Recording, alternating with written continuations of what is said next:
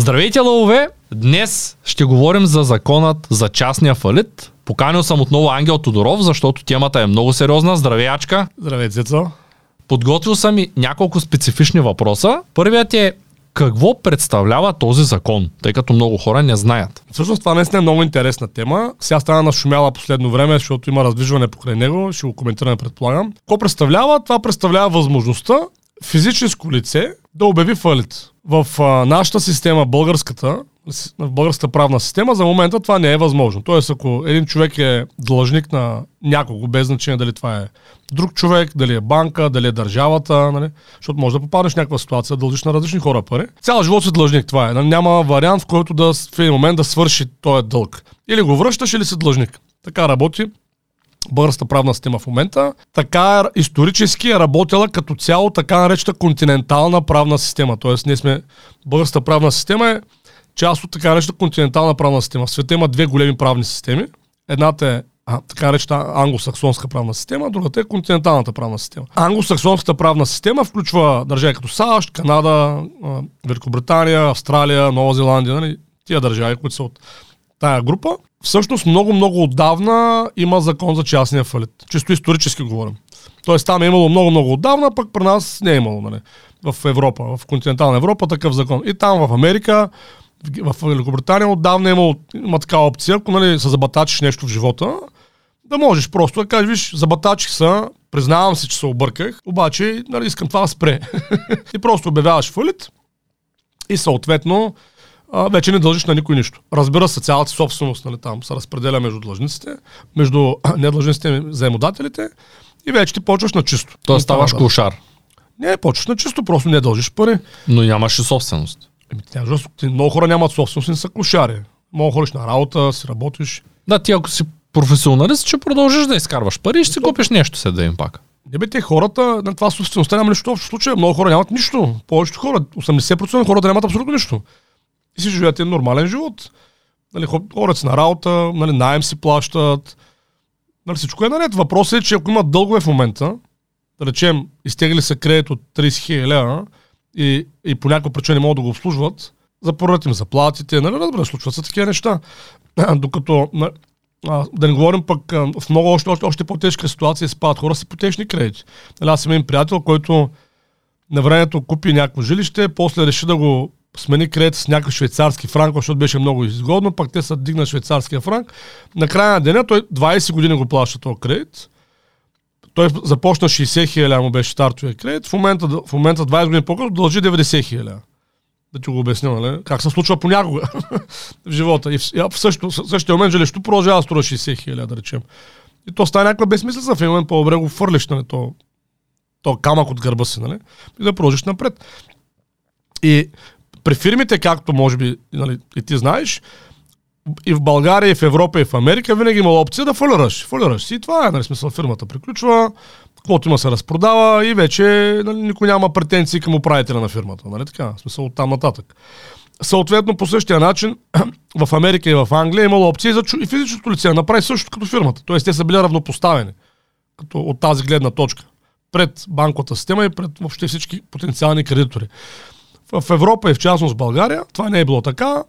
Фирмите са били на по-висока позиция все едно, отколкото физическите лица. Даже в миналото е имало затвор. Нали, ако в Европа говоря, ако, примерно, дължиш пари и не мога ги върнеш, ще карат затвора, което е абсурдно, защото ти не мога ги върнеш, докато си в затвора. Той е някакъв такъв пълен парадокс, но така е било. И под... А, аз лично мисля, че това е много справедлив закон, лично аз, тъй като хората правят много грешки, вижд... аз много добре виждам как банковата система ги стимулира да правят грешки, т.е. не е като да не участва. На тя не го прави нарочно, нали? но заради по-големи продажби, те са си фирми, като всички други банките, опитват се по някакъв начин да си връчат продажбите.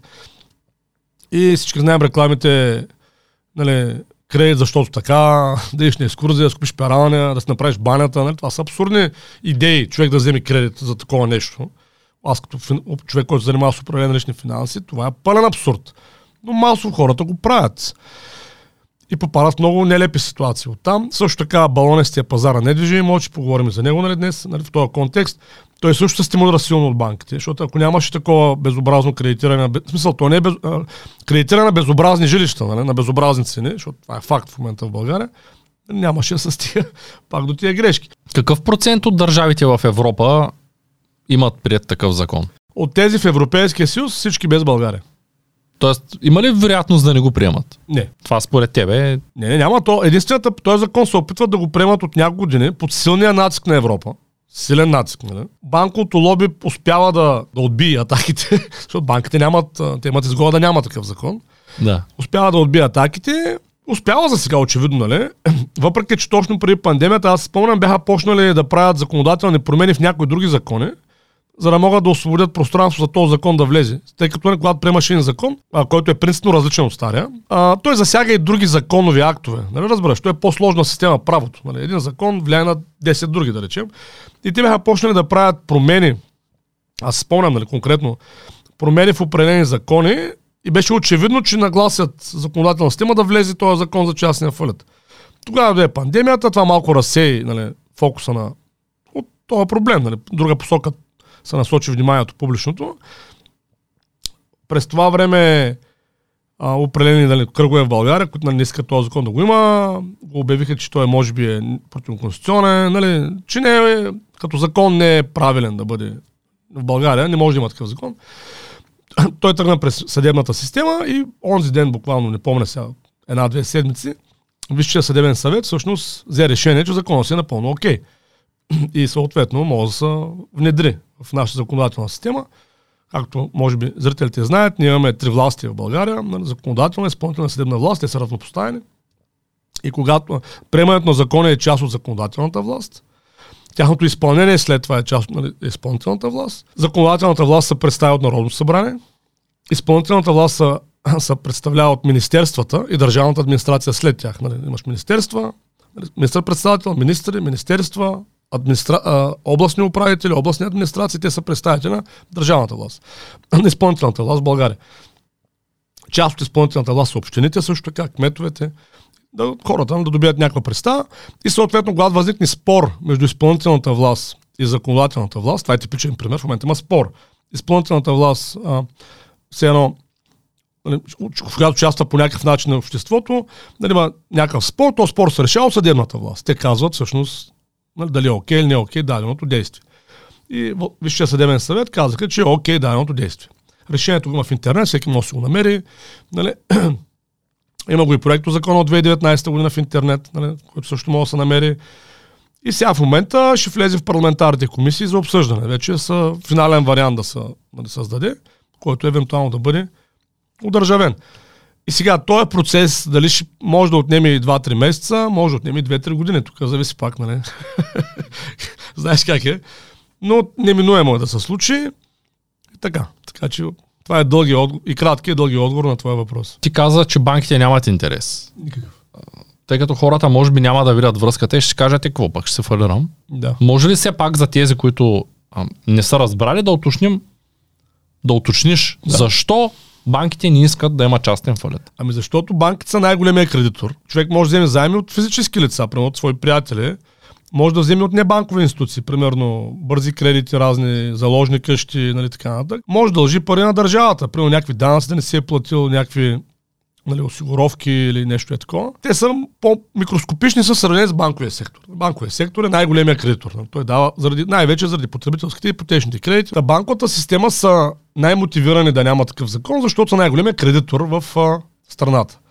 И съответно, ако в момента някой не може да се плаща кредита към банката, към където и да е, нали, но в частност към банката, той съответно биват му запорани имоти, биват му запорани сметки, нали, съответно собствеността му може да се придоби, съответно ако има работна заплата, тя почва да бъде удържана, с някакъв, има някакъв санитарен минимум, нали, но като цяло това принуждава много хора в сивия сектор, но нали, не всички успяват.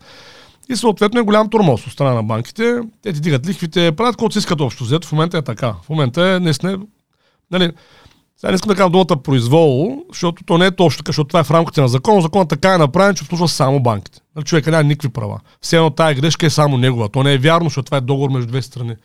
Все пак това е гражданско правен договор на вземането на кредити. Банката има точно толкова отговорност. На той, който дава, има точно толкова отговорност, колко този, който взема. Еднаква нали, би следвало да бъде, съответно законодателно би следвало също еднакво да се третират двата правни субекта, което не е така. Така че те никак не искат да има такъв закон, за да могат да тормозят до дупка. И това е било всички държави, навсякъде имало, нали, в Европейския съюз, навсякъде имало остър отпор.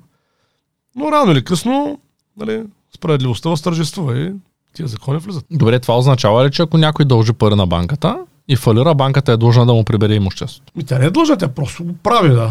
Не, И че е длъжна, като- казваш Да, длъжна. в смисъл тя просто и казват, виж, няма какво да вземеш като пари, той е фалирал, е това има той, изми го. Ако А, искаш. точно така, да. Ако искаш. Съдя изпълнителя, да. Тогава това означава ли, че пак за хората, които не могат По-скоро да, се разпродава на търг това имущество. да го нали? анализират? Да, Да. т.е. то, ако, ти дължиш само пари на банката, не би ли трябвало да стане собственост там? Кое? Имуществото първоначално да отиде при банката и банката да реши да го продава. Или не е точно така? Ами зависи какъв тип са отношенията. Ако, ако, ако банката ти е дала ипотечен кредит, той, апар... той апартамент си е нейн кредит, отива при нея. Той не е твой. Тогава това означава ли, че Като банките ти го изплатиш, той е на банката. много рязко от днес за утре ще получат огромно количество жилища и ще се случи това, което се случи в Испания.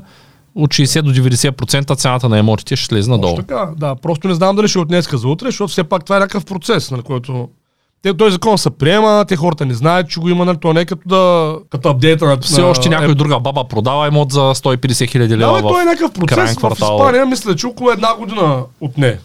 Нали, за да, как да кажа, на това цялото, защото ти приемаш закона, той се одържавява, докато стигне информацията до човека Хикс, той докато осъзнае, че тази информация може да я ползва, защото хората си казват, ма какво е това, докато... Абе, минава някакво време. В Испания отне около една година, тя беше последната държава преди нас, нали, която нямаше такъв закон. И горе-долу, мисля, че малко над 100 000 апартамента бяха върнати още първата година.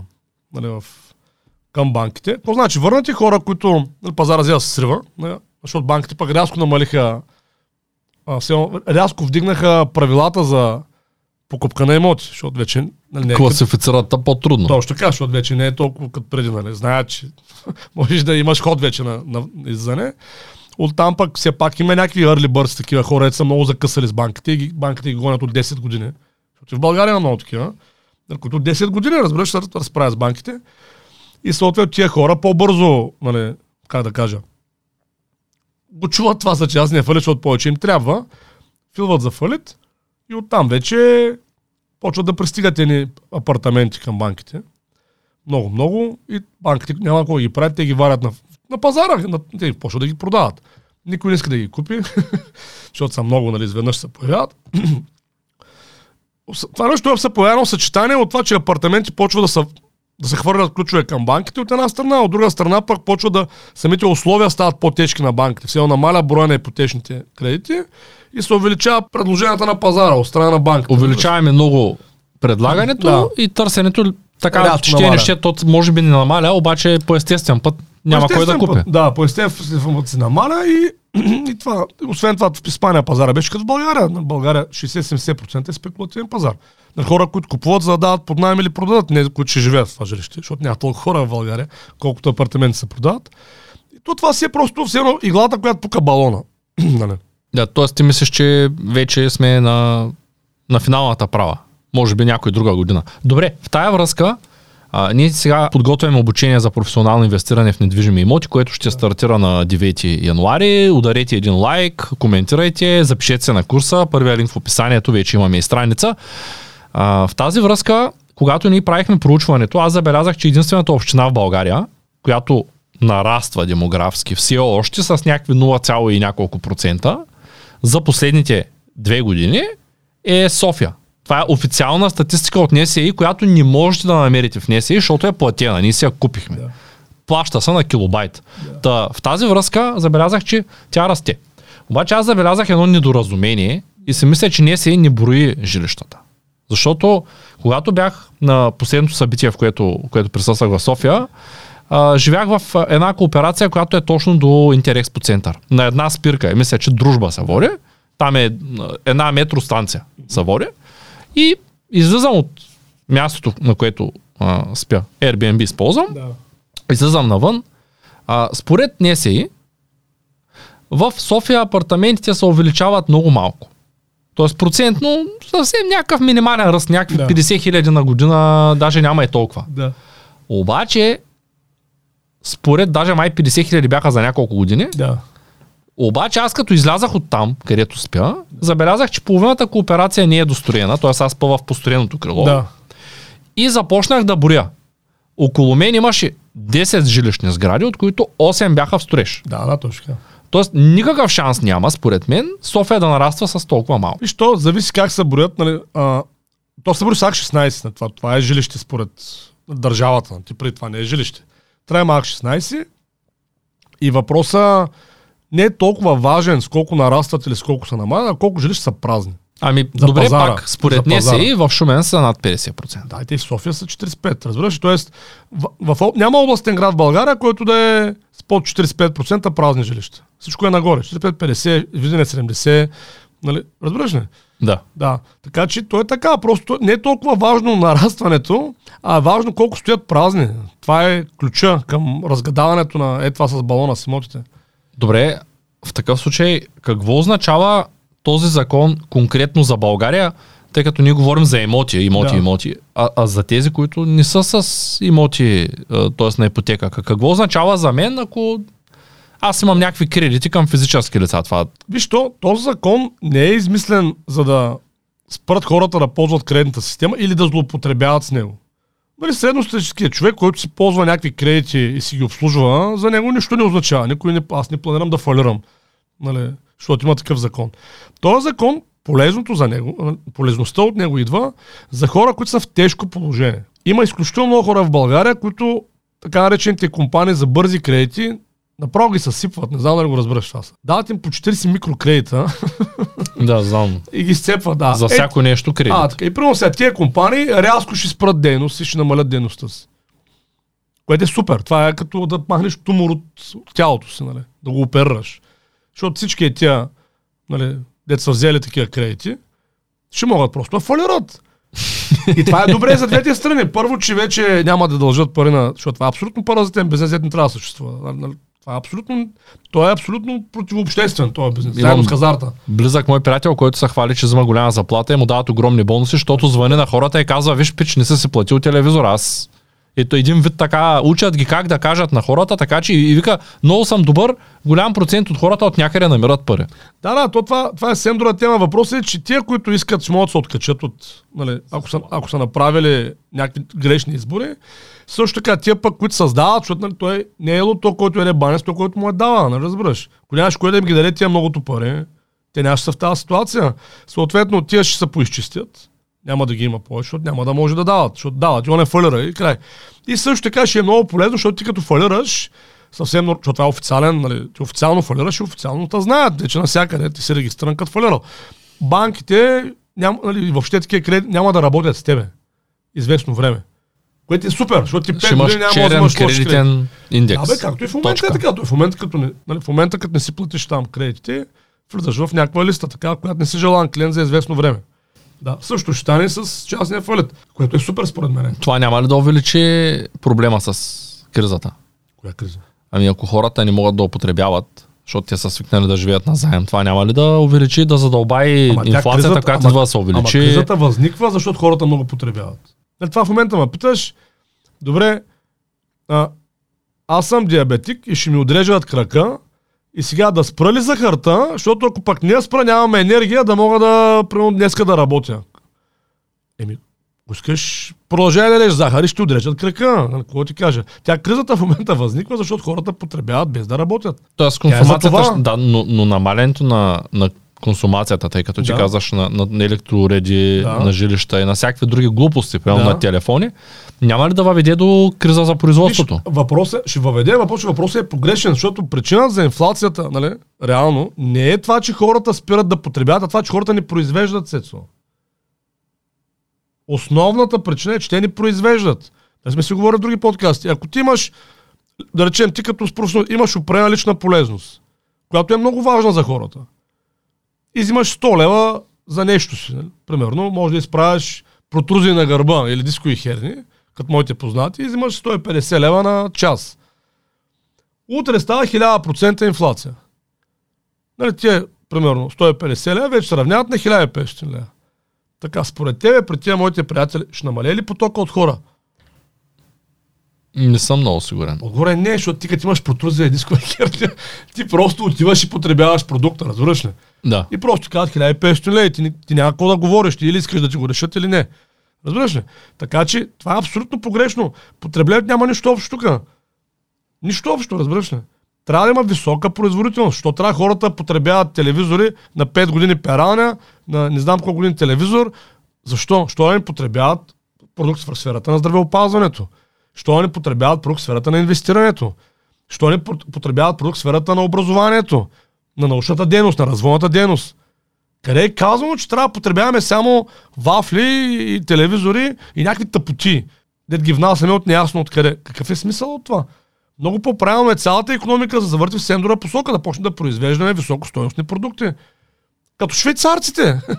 Тях що не ги засягат кризите? Там няма имотна криза, никога не е имало. Нито 2008 имаше, никога, разбираш ли? Там криза няма. Тях не ги бърка инфлацията. Нищо не ги интересува швейцарците, защото са високо производителна нация. Средностатистическия швейцарец не се занимава с това да внася бойлери от Китай и да ги продава. Нали, не е това бизнеса на швейцарците, разбираш ли? Те имат високо доходни а, нали, индустрии развити. Туризъм, финансова система имат прекрасно развита, имат произведение на изкуството тотално развити. Те имат най-печелившия туризъм в Европа, без да имат море, култура и история, бе, човек. Как го правят? И са, колко от нас, не са 7-8 милиона. Как го правят швейцарците? Италианците, дето, нали, те не могат да изкарат колко швейцарците. Гърците, как го правят швейцарците? Просто имат високо производителна култура на работа. Така че това е неправилно. Нищо няма да се случи с... Смисъл, за нас ще стане това, което казваш ти, ще намалее потреблението и това ще увеличи инфлацията. Това е така. Но това, че как да кажа, и да го увеличим потреблението, това е като да ядеш захар, докато си диабетик, що ще отрежат, нали, защото днес, днеска трябва да оцелееш нали, на работа, без да мислиш, че утре ще отрежат краката, защото си диабетик, разбираш. Същото е. Трябва да спрем да потребяваме толкова много такъв тип тъпоти и да почнем да, се насочим към това да създадем високопроизводителни индустрии. Всеки предприемач, това е него отговорност. Да се занимава с високопроизводителни екосистеми, които да можем и тук да обогатяват хората, нали, да, да ги правят по-успешни, по-продуктивни и да можем да го изнасяме цецо. Това нещо. Значи внесени джапанки от Китай няма на къде ги изнасяме, разбираш ли? Да, тук възниква един нов въпрос в Швейцария. Няма ли китайски джапанки? Те ли си ги произвеждат? Как Може точно да има. Въпросът е, че това не е основната част от економиката. Добре, а как... Това е много важно. В България основната част от економиката е внос търговия. Как разбираме, че нацията е ниско производителна, да речем? България как е? Ние на пръв поглед имаме страшно много производство. Ние в Шумен сме индустриална зона. Да, ама виж, зависи какво произвеждаш, разбираш ли? Да, да, аз за това ти казвам. На пръв поглед, сега в Шумен да. се сещам поне за 20 завода. Почваме. Имаме завод за подводници, КММ, да, не знам дали знаеш. Да, бе, сигурно. Да, имаме а, и Талфуд, ай, Меглето затвори, а, Шуменско пиво, а, те си, а, в те си произвеждат даже за Бош, имат патенти. Да, бе, да, бе, и на пръв поглед, като погледнеш града, имаме един от най-големите заводи за алуминий. Виж, тук... колко е средната работна заплата в тия заводи? М- може би около брутната може би е 1300-400. Значи, това е изключително, това е да, изк... значи, това, виж, по това се познава. Изключително ниско производителни бизнес. За да може един град да расте, основният му ресурс на града не са заводите, а хората. Е, те са гръбнака, толкова няма хора. се съгласиш. А, да. да. Заводите са, нали, те са в следствие. Трябва има хора. За да има хора в един град, трябва има средна работна заплата на сегашните пари. Средна работна заплата 5000. Успех в България. Да. На ако няма, не, просто обясним. Така. Ако няма 5000 средна работна заплата, един човек не може да отгледа средно три деца. Едно семейство, извинявам се. За да може, за да може едно семейство т.е. да може семейството в Шумен да отглеждат средно по три деца, трябва средната работна заплата в Шумен да е такава, че да може който иска да отгледа 5, 6 или 7 деца. Защото нормално, някой ще има 0 деца, някой въобще няма съложение, друг ще има 0 деца, друг ще има едно, друг ще има две. За да може средно да ги докараме до 3, средно, трябва да има такива по 5, по 6. 5-6 не са гледат с 2000 или с 1000 гледат с 5-6 хиляди. Нали така? Това предполагам съгласен. Съгласен съм. А, така. Съответно, докато в Шумен няма производства, които да гарантират средна работна заплата 5000, не сме чал. Това означава, че някой е дошъл един паразит от някъде, впил се в под има тук за ядене, нали? и смучи. Това е, това означава. И утре, като ти смучи Шумен, ще иде в Индия някъде. Или в Африка, където има за смучене. Украина ще се Кения, освободила, мисля. Украина, така. Разбираш, това е. Заворите са, нали, то, не, да, не, не ги така генерализираме, но, но трябва да се гледа средната доходност. Като, защото един завод, давайки хиляда ля, той очевидно не мисли за града. Те не са малумни в тези заводи. Те знаят, че тази заплата унищожава населението. Тя го унищожава. Това е. По това познаваш. Добре. В същото време обаче не можем да отречем, че ето в София, София стана IT хъб и аутсорс на половината свят. А, ние не можем да отречем, че там пък има хора, които взимат по 10 000 лева. И колко е средната работна заплата за София? М, не съм гледал статистиката, която излякохме. 2018 мисля, че я гледах. Не, 2019 гледах. Последно беше 1500 лева. Средно за София. Това не е ли много относително? Защото ако, ако ние двамата работим в... Да кажем, че сме само двамата в един, а, един бизнес. Ами, то, това за, за това казвам. Ако кажем, че сме само двамата в един бизнес Така. и моята заплата е 1000 лева, а твоята е 100 000 лева, то средната ще бъде 55. И какво? Какъв е проблема? В Или число? 50 500 също. Да, и какъв е проблема в това? Ами, а, ние като гледаме средната, ние гледаме масата колко взима. Ами той раждаемостта се смята на масата, бе, Цецо, не се смята твоята лична и моята лична, ако говорим за град. Добре, колко е средната работна заплата в другите развити страни, да речем, които са, да кажем, Швейцария. Колко е средната за, за Швейцария, знаеш ли? Горе-долу. Не знам в момента. Значи в Германия беше 2300 евро средната. Последно, мисля, че толкова съм я гледал пак 2019 година. Швейцария някъде, мисля, че два пъти по-голяма е. Там е двойно или тройно по-добре са средни. А за. България колко казват, че? Значи Швейцария, трае- той Франко е там, но там примерно към 5 5000 евро, примерно е средната заплата. Средната. Средната? Тоест нормален швейцарец взима 10-12, наши пари, да. да, Да, бе, така е, Швейцария. Да, и в същото време сравнение с българите, колко е средната в България, защото аз не я знам с, в цифри, но може би е знам. 1500 лева. Да речем, хиляда е по, по Като не, в евро е 700, Да, да речем 700 евро. Което е ужас. Не бе, човек, то, то е съвсем логично да разбереш, тя економиката съществува, нали, за да могат хората се изхранват. И когато един човек му, нали, го, го въвлечеш в професия, която му дава колко да се издържа и да не умре от глад и да отгледа едно, максимум две деца, това автоматично означава, че тебе не ти пука тотално за, та, за това общество. И ти си обречен. Хенри Форд го е описал много добре, който му е интересно в би- автобиографията на Хенри Форд. Моят живот и работа, може да прочете. Има специална глава за работната заплата. Това, което аз го говоря, там той го е обяснил през 100 години. Как всеки предприемач, който не може да осигури на най-низко платения си работник доходи, които да му позволят да, отгледа, да издържа 5 деца и, жена си, не мога, нали, според него това не е предприемач, той е човек, е такъв търгач, нали, той, той не прави никакъв сериозен бизнес, обществено полезен. И той го е постигнал Хенри Форд с завод. Ма не с неговите заводи. Значи е възможно. Всичко друго е измама. Идват разни тук от чужбина, правят се на голямата работа, дадат ти хиляда лева, минават 30 години, града го убиват, следващия град. Така са, това е истината, приятели. Те не убиват тия хора, те не мислят по никакъв начин за бъдещето на нашите градове. Те не са от тук, какво да мислят? Добре, сега убеден съм, че голямата част от аудиторията са някъде на заплата. И щом ни гледат, може би те искат да направят нещо в тая посока. Добре. Тук възниква въпроса, ние като част от народа, скоро си говорихме с теб в Да. Неофит, а, бях на гости и ти разказваше на един приятел как Неофит е решил това, Неофит е решил това. И той те пита, ама как така Неофит решава и ти обясни. Всъщност хората в това населено място, понеже са мнозинство, могат да се приемат какъвто искат завод, а, за какъвто искат закон. Да. Тоест решават да приемат закон против в случая ветрогенераторите, приемат го. Да, бе. То не, Защото- той си е някакво да, решение, ти имаш права. Добре, как глобално можем да променим това в България, според теб? Има ли такъв Глобално в механизъм? цялата страна ли?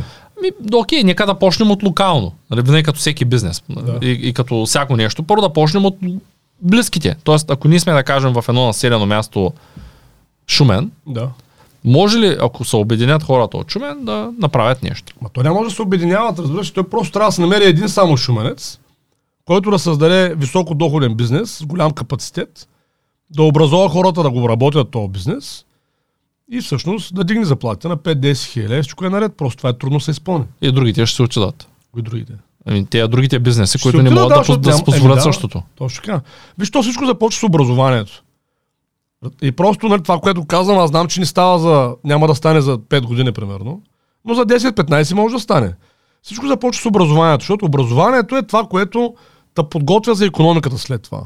Нашата образователна система, съжалявам, че може не е приятно хората да го чуят, тя е съзнателно убивана последните 30 години, за да може да се стигне до там, където сме, да станем колониална държава. И хората са съгласни да работят за, за 1500 лева на белия мастър от Германия, Америка, Англия, Италия.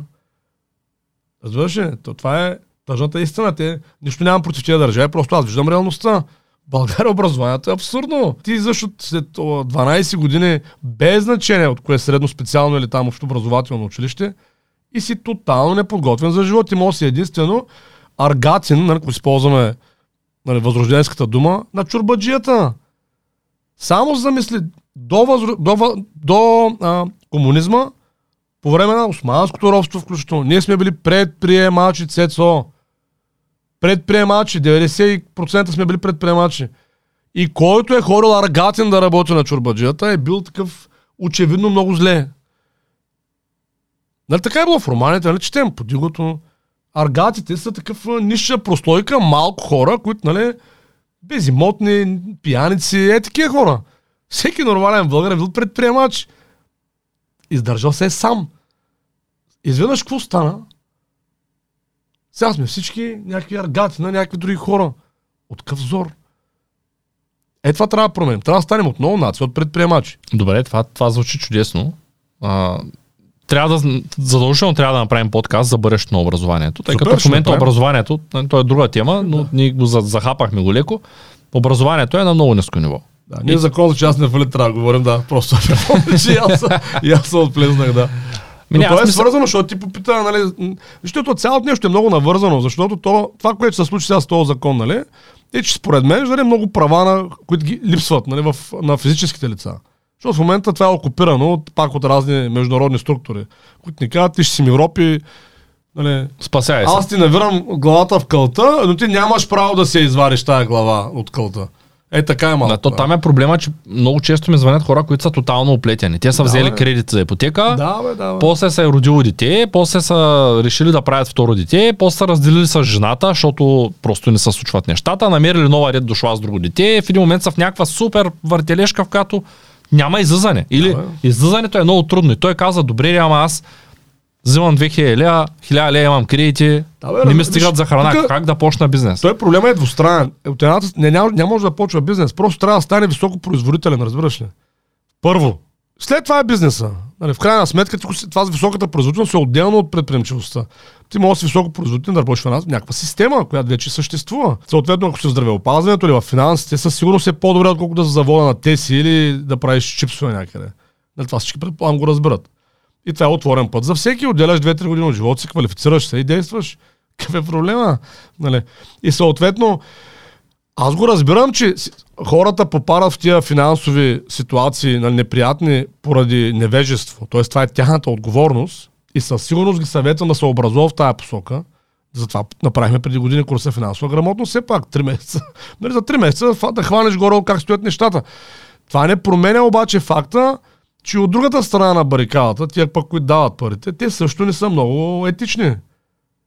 Защото знаеш, те, нали, има такава наука, архитектура на избора. Уж имаме избор, ама той така е подреден, че на края на деня се опиташ някаква мрежа от желания, от емоции, от нали, обстоятелства и си, докато се отседиш, си го взел. Нали, кредит. Аз даже имах един такъв познат, той влязал да пита в една банка а, за кредит. Разправя. Човек му казал, той в един завод работи. Такъв човек, съвсем обикновен човек, работник. И той е казал, да, да, добре, той казва, ето едно искане за кредит, вика, нали, на да разгледаме кредита, първо, и той казва, защото аз не искам, вика, да, нали, само искам да разбера дали ще ми дадете. Той казал, да, да, добре, тук се подпиши, там се подпиши, вика, излизам от банката и получавам СМС, че кредитът ми е одобрен. Пак аз само исках да попитам. Те му го дали. Те му го дали. Естествено. Нали Да. са търговци. Нали? Да, това имам Ако пред. нямаш културата да прочетеш, може и да се оплетеш. Да, да, и това искам да кажа, че е двустранно и този закон в този смисъл според много здравословно ще се отрази на цялостната финансова система на България. Да, нали, ще пострадат някои хора. Ще има някакво земетресение. Ще има. Нали, той е като да имаш сире и да се пукне, разбираш ли. и сега да, нали, някои финансови институции, фирми, свързани с финансите и някои банки ще пострадат, така е. Пазара имоти ще са срини, най-вероятно. Така е, спекулантите ще изгорят. Така е, хората, които са взели грешни решения, свързани с имоти, също нали, ще пострадат. Така е, нали, всички, много хора ще пострадат. Обаче това е оздравително. Според това е оздравителен процес. Не може да сме в тази каша през цялото време. И нали, в Испания, според мен, става много добре. Там, нали, после възстановиха цените малко. Те паднаха с от 60 до 90% повъзстановиха се. Никога не стигнаха до нивата от този цирк, нали, преди това естествено. То няма вече как. Нали, след какъв закон има ли, той слага една здравословна бариера пред тия балони нали, с имотите. Там, примерно, на жилище, което да речем е струвало 100 000 евро, паднало е до 10 и сега, примерно, струва 50-60. Е така. В Испания. Горе-долу. Тоест, все пак тия, които не са фалирали, успяват да върнат някакви нива след време. Абе, да, разбира се. То не е идеята, пак казвам, не е идеята всички да фалират или нали, да съсипим финансовата си. То не е това. Просто да има някакво здравословен баланс между тези неща. И разбира се, дъл- по-дългосрочната работа е това, което правим с Българска образователна кибернетика с тебе, както и други колеги нали, правят, виждам, че лека по лека, да създават образователни продукти в сферата на финансите. Защото финансите са важна тема. И масовият човек, той не разбира много от тия неща, за съжаление. Нали? Всъщност, като го казваш това нещо, аз не мога да не вметна, че културата, когато мас, масата от хората мислят по един и същи начин, те обикновено се влачат към едни и същи проблеми един Да. друг. Да. И, и отнема известно време човек, докато, ако смени средата си, докато започне да ги вижда. Давам Да. пример с японците, които са уникално различни от българите. Те, когато някой умре, ти знаеш, те се радват Да, и да. са в бяло. И когато някой почини, те са Като щастливи. И тракистите са били така. Да, само че И ние в българите България с сме... дохристиянска България. Да, ние в България решаваме, че вече всичко приключва, с него плачем черно, това т.е. е но- сме наобратно. Да. Но ако ти си роден в Япония, ти няма да приемаш смъртта като нещо лошо. Да. Понеже масата от хората ще са мислещи по този начин. И това е много важно да разберем, че те повечето хора, когато са роби, те, ако се родиш в робско семейство и всички, цялата ти рода са роби, ти няма как да, да осъзнаваш, че си роб. Ти просто се стоиш Да, роб бе, точно и си да. доволен от Да. това, че си днеска си хора, оттам и си слугувал, да речем. Та, в тази връзка, а, според мен, а, ние сами си го правим и ние сами се стоим роби. Да, така е. То така е било и в Римската империя. Това не е нещо ново. 65%, над 65% са били доброволно роби в Римската империя. Отиваш и ням, казваш, че искам да съм роб, това е като закон за част да фалят и вече оттам нататък някой друг отговаря за тебе. Купувата и друг те храни, друг те пои.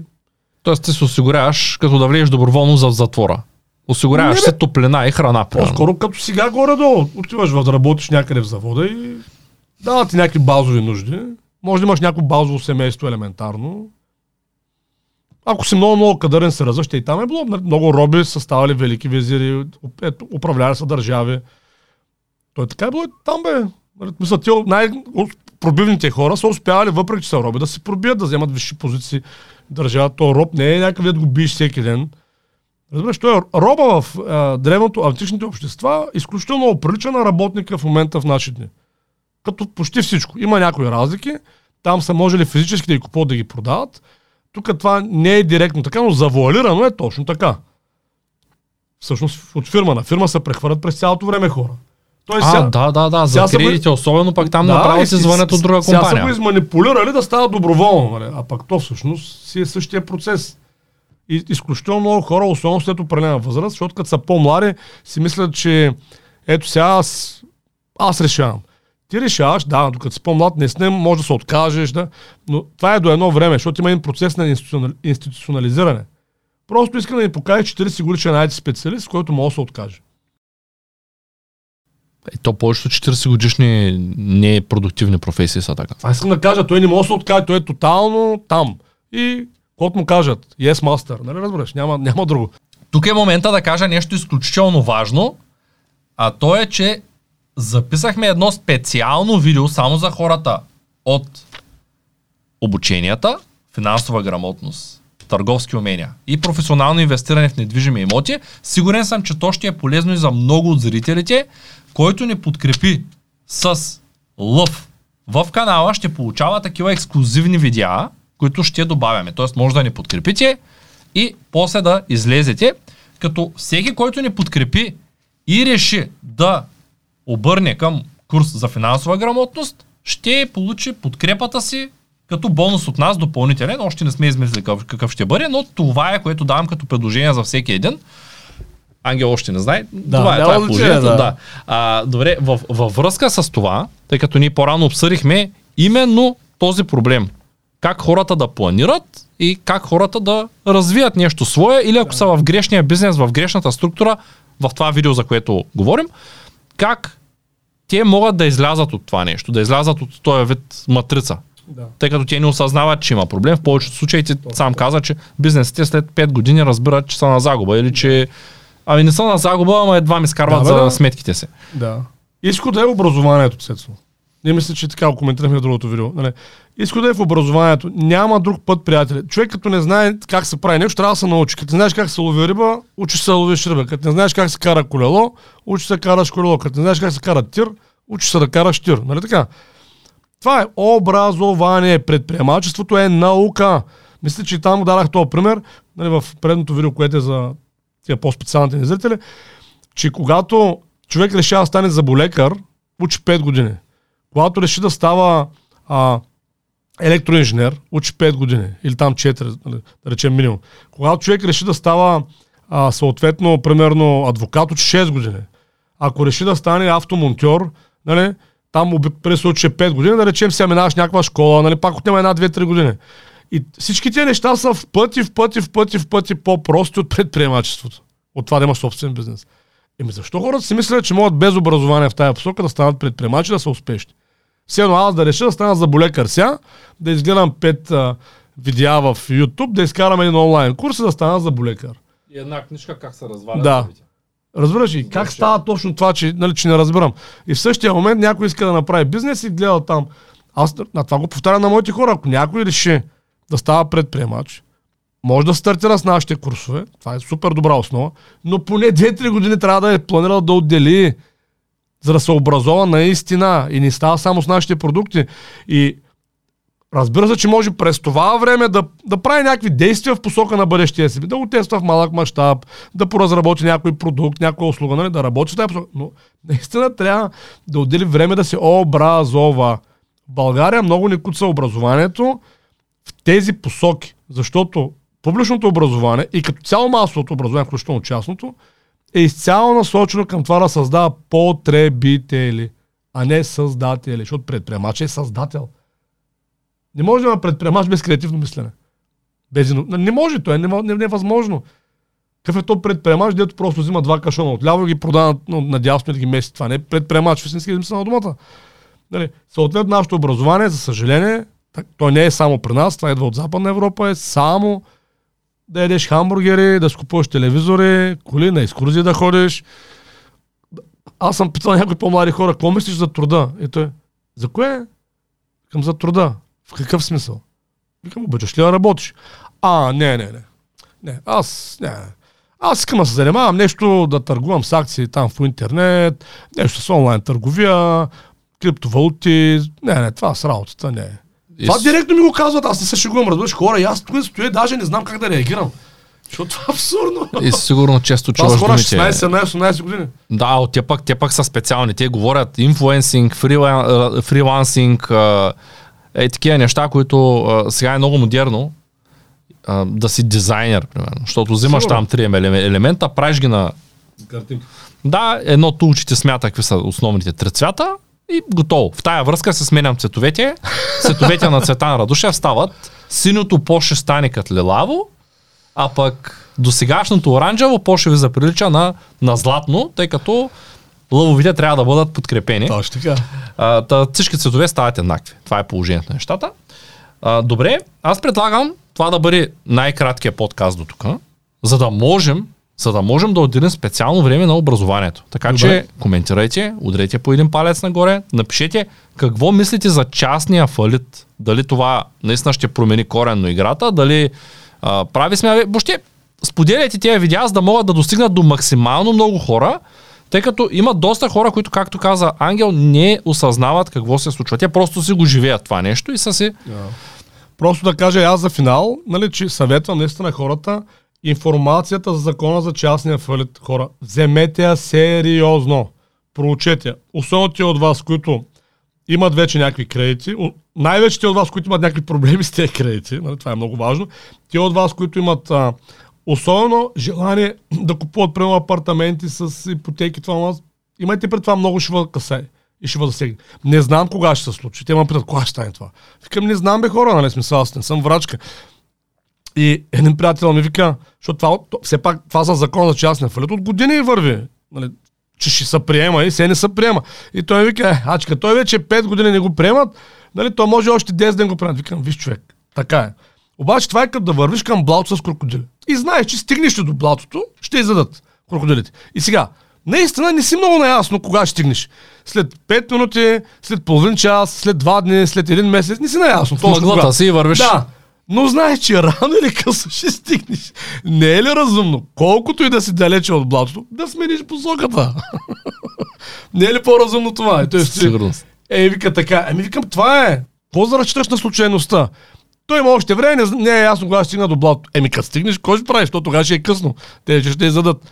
Защото тези неща стават бързо, те не стават е така да ми звънат. Ало, Ванка, да знаеш, че еди какво ще става, а? Ние сме от държавата, примерно.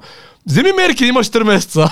то не е така, да, то просто се случва. Никой не те предупреждава. Не, то просто се случва и хората после няма какво стана.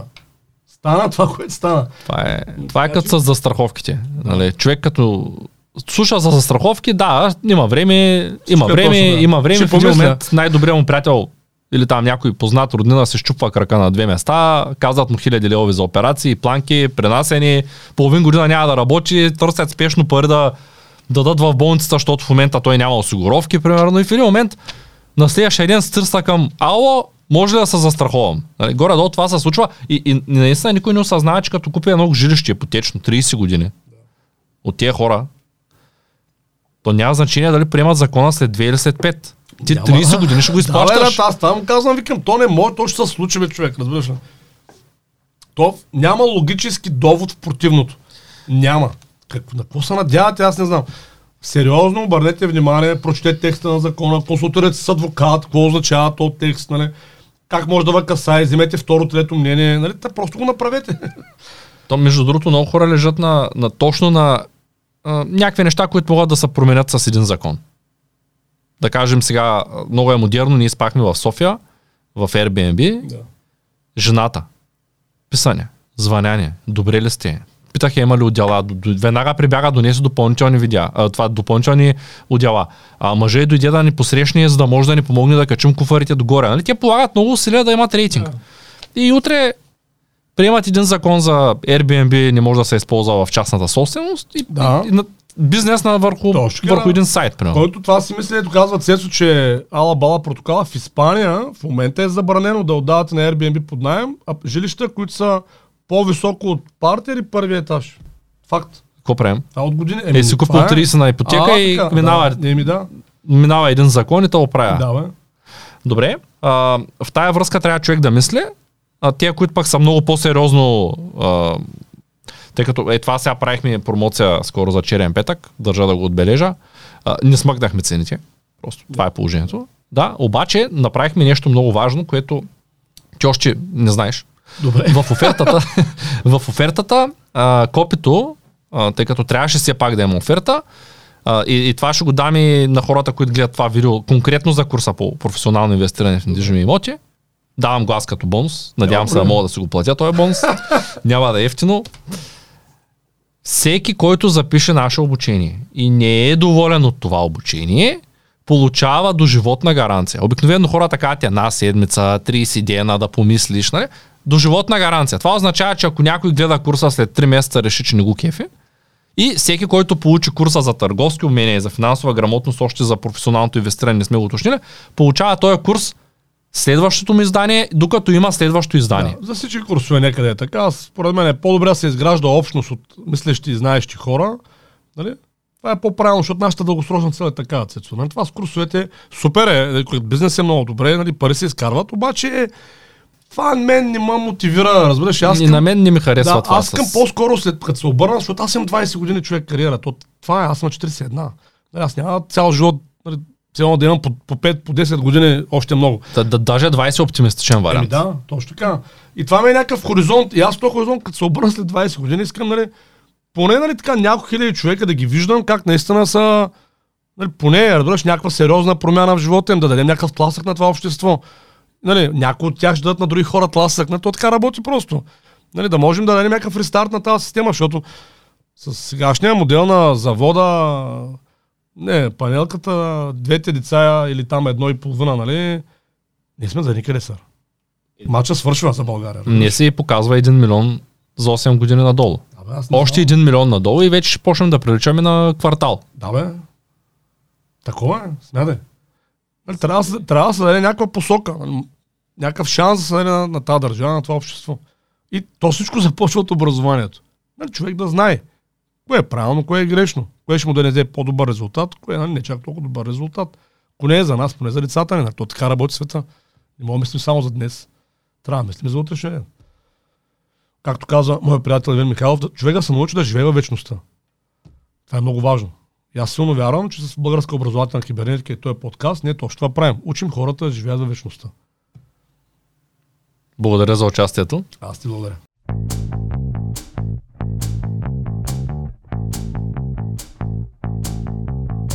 Това е От нула до успех. Твоят подкаст за бизнес и развитие. С мен Цветан Радушев.